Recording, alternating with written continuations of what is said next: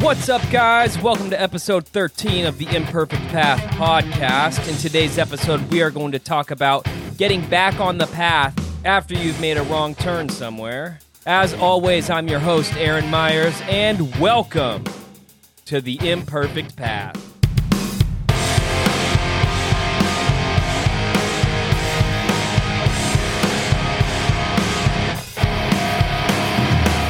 What's up, guys? I have been away for a while. I think the last episode I did was sometime in April.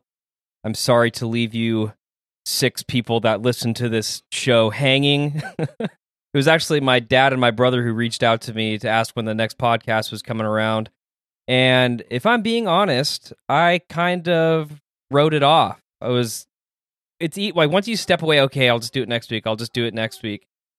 That kind of mindset that kick in the can down the road, we all know where it ends. It ends with you never getting back to it. And now here I am, you know, over a month, probably a month and a half since recording the last episode, trying to get back in the groove of doing this thing. And podcasting is hard. It's hard to come up with content to talk about, especially when you're doing things solo. It would be incredibly helpful if I had a, you know, someone else sitting across from me helping me out with this, but you know, until I can make a situation like that happen, it's just going to be me.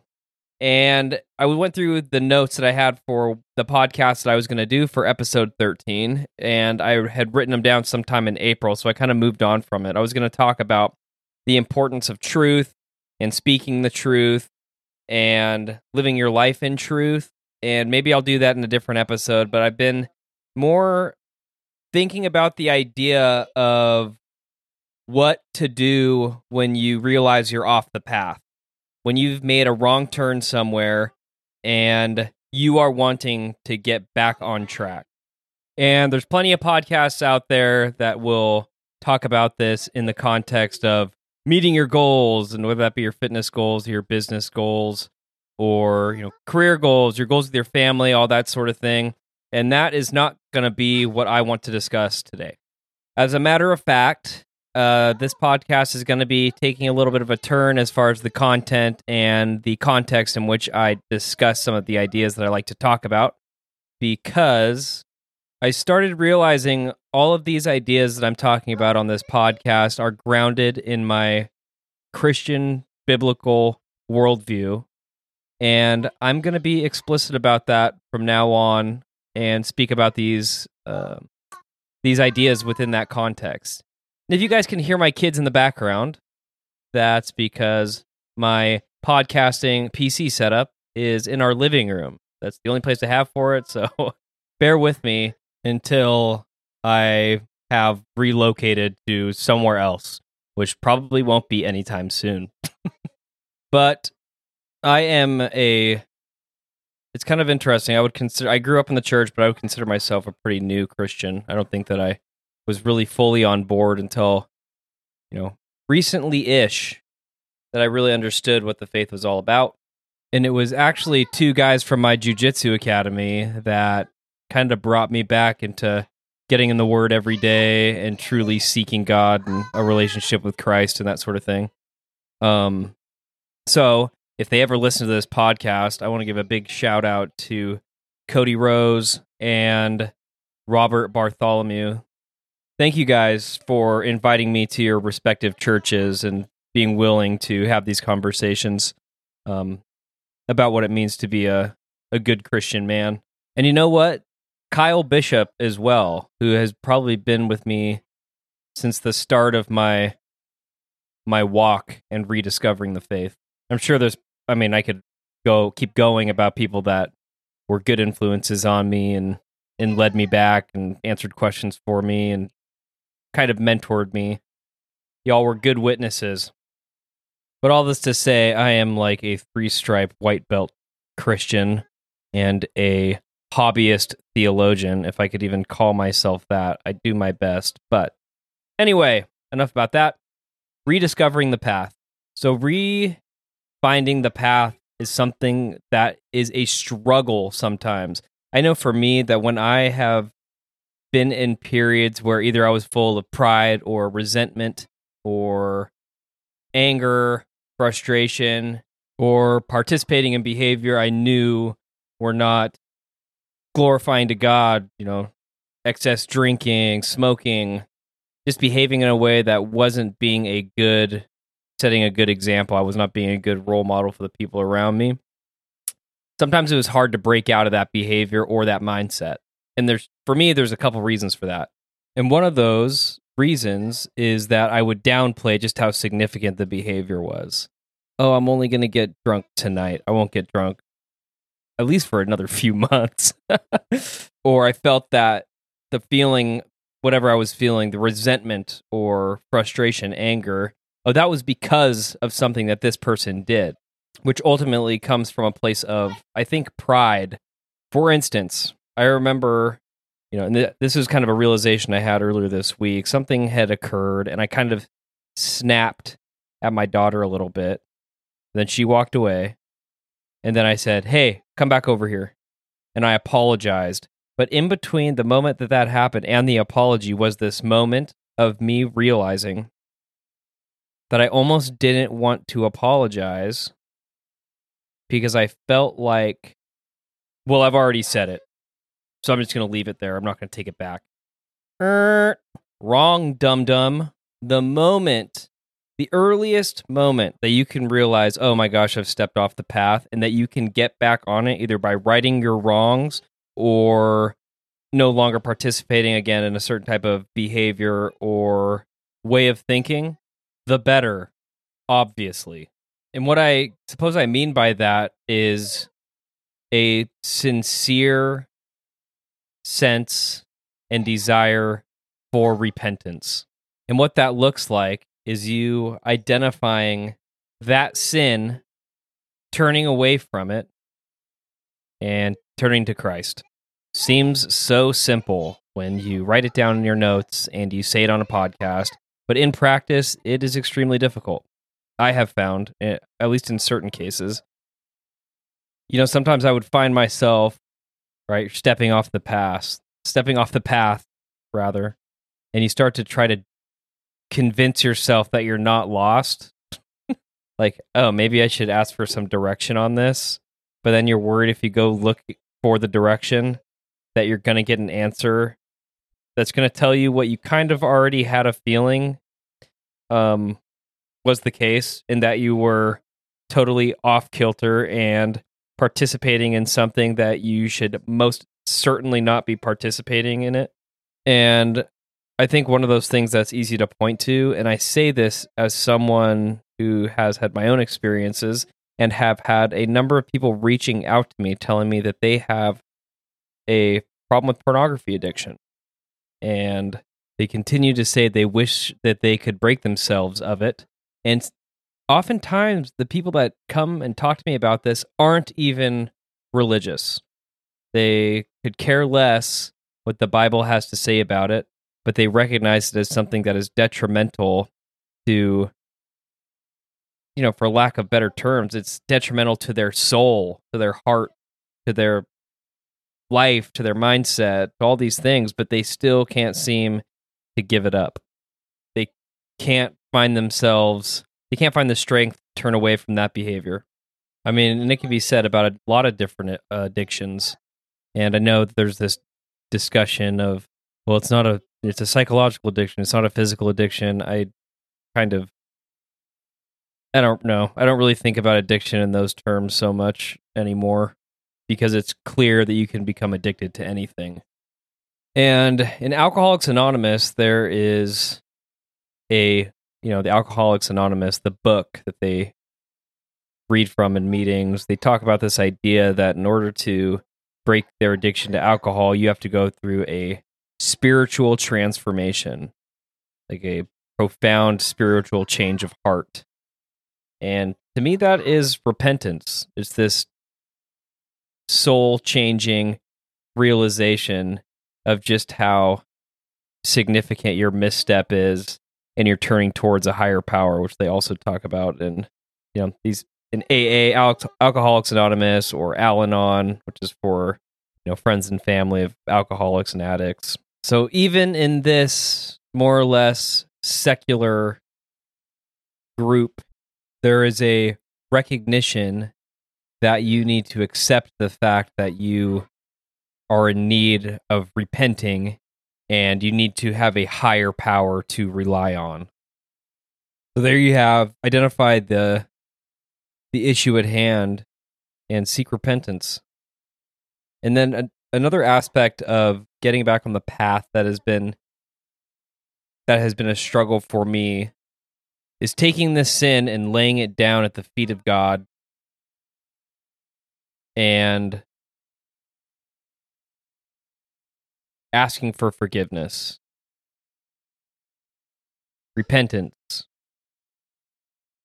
And instead of that being where it ends, I continue to dwell on the guilt of that sin as if somehow by feeling miserable and tearing myself to shreds internally, I'm somehow being purified by that rather than God's forgiveness. And when I was a kid, there were times where, you know, I would I was really I was pretty close with my mom, so she was typically the person I would come to if I was feeling guilty about something. Um and I remember her saying and I actually I just looked this verse up, but she would say, you know,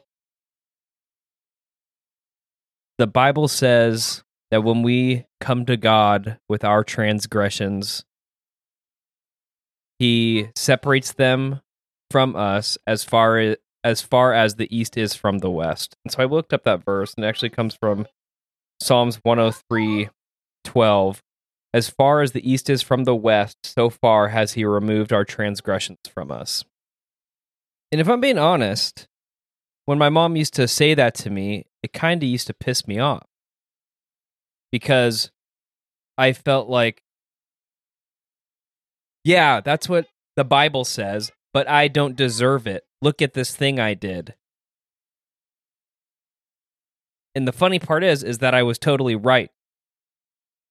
I don't deserve it. I don't I'm undeserving of the grace of God. And you would hear that from time to time saying we you know nobody deserves God's grace. Nobody deserves God's forgiveness. But he chooses to forgive you anyway and the weird oh man it's so it's such a profound idea that the only way you can understand how incredible grace is is when you receive it completely undeservingly you receive mercy completely undeservingly and I've seen people run into this as well. I know I've run into it where you have gone so far down a path, down a dark path that you oh, you feel like you're beyond redemption. And it's relative to a certain extent because we all know that there are right, you know, you're not you're probably not John Wayne Gacy. But you probably have or currently do things that you have a hard time forgiving yourself for or for even showing yourself grace. I think that's one of the reasons why I feel myself get so emotional when I see someone have an encounter with Jesus that brings them to tears. Like it's almost like they finally get it. They want they needed forgiveness. They felt like they needed a redeemer and they found what they were looking for in Christ, and it just pulls the rug out from under them and makes them crumble. And they're able to start anew, right? Which is, you know, especially as human beings, we want to hold people accountable, which, I mean, you should. People should be held accountable for their actions for sure. But that doesn't mean doesn't mean that even the worst of us can't find redemption and turn over a new leaf and truly start living as a new creation the moment that they realize they've been off the path and need to get back on it. Even John Wayne Gacy, whose greatest sin, as we all know, was choosing to dress up like a clown. And personally, I thumbed through scripture looking to reassure myself that clowns were beyond redemption.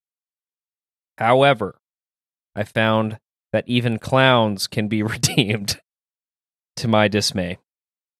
And I only had a few notes here, and most of them I didn't get to because I got stuck on this idea of repentance because I think ultimately that is the first step in getting your way back back to the proper path. And I'm reading through a book right now that was recommended by a friend of mine called The or- Orthodox Way. And, you know, no surprise, it is from a Orthodox Christian perspective. But in the first pages of the book, it talks about the earliest, um, like definitions of Christianity. Like it, it meant the way. And I really do believe that living a biblical life is the way, is the path. But we are imperfect, fallen creatures. So the path, is, there's going to be a lot of times where we step off the path, then you get back on. You go back off, and you get back on. And you go off pretty damn far, and you get back on. And no matter how many times that happens, the important part is getting back on. You're going to mess up a lot. Just find your way back on. And I'm going to read a quick section out of Romans 7. And it's going to be Romans 7 14 to 25. And it was read at church today but I feel like it kind of fits with what I'm talking about now, so I'm going to go ahead and read it. And Roman Romans 7, 14 through 25. Struggling with sin. So the trouble is not with the law, for it is spiritual and good. The trouble is with me, for I am all too human, a slave to sin. I don't really understand myself, for I want to do what is right, but I don't do it. Instead, I do what I hate. But if I know that what I am doing is wrong, this shows that I agree that the law is good. So I am not the one doing wrong, it is sin living in me that does it. And I know that nothing good lives in me, that is, in my sinful nature. I want to do what is right, but I can't. I want to do what is good, but I don't. I don't want to do what is wrong, but I do it anyway. But if I do what I don't want to do, I am not really the one doing wrong. It is sin living in me that does it. I have discovered this principle of life that when I want to do what is right, I inevitably do what is wrong. I love God's law with all my heart, but there is another power within me that is at war with my mind. This power makes me a slave to the sin that is still within me. Oh, what a miserable person I am. Who will free me from this life that is dominated by sin and death? Thank God the answer is Jesus Christ our Lord. So you see how it is? In my mind, I really want to obey God's law, but because of my sinful nature, I am a slave to sin. Isn't that such a relatable passage? Constantly wanting to do what is right and always falling short. You're always falling short of the glory of God. And scripture is chock full with passages like that where there's all this talk about being a slave to sin and slave to the flesh and falling into the trap of the enemy and Jesus God forgiving us giving us grace every single time Thanks for listening to me, guys. Hopefully, that wasn't too much of a downer. It's really not meant to be. It was meant to be a hopeful discussion. I know I find a sense of hope in it. Anyway, thank you guys for listening. I think next week I'm going to start discussing Mere Christianity by C.S. Lewis because it was a transformative book when I read it and I just revisited it. And I think it would be a good thing to go through kind of chapter by chapter. It has some incredibly profound ideas in it. And I think it'll be a good discussion to have on the podcast. Anyway, hope this message finds you well. And don't forget do the work, and stay on the path.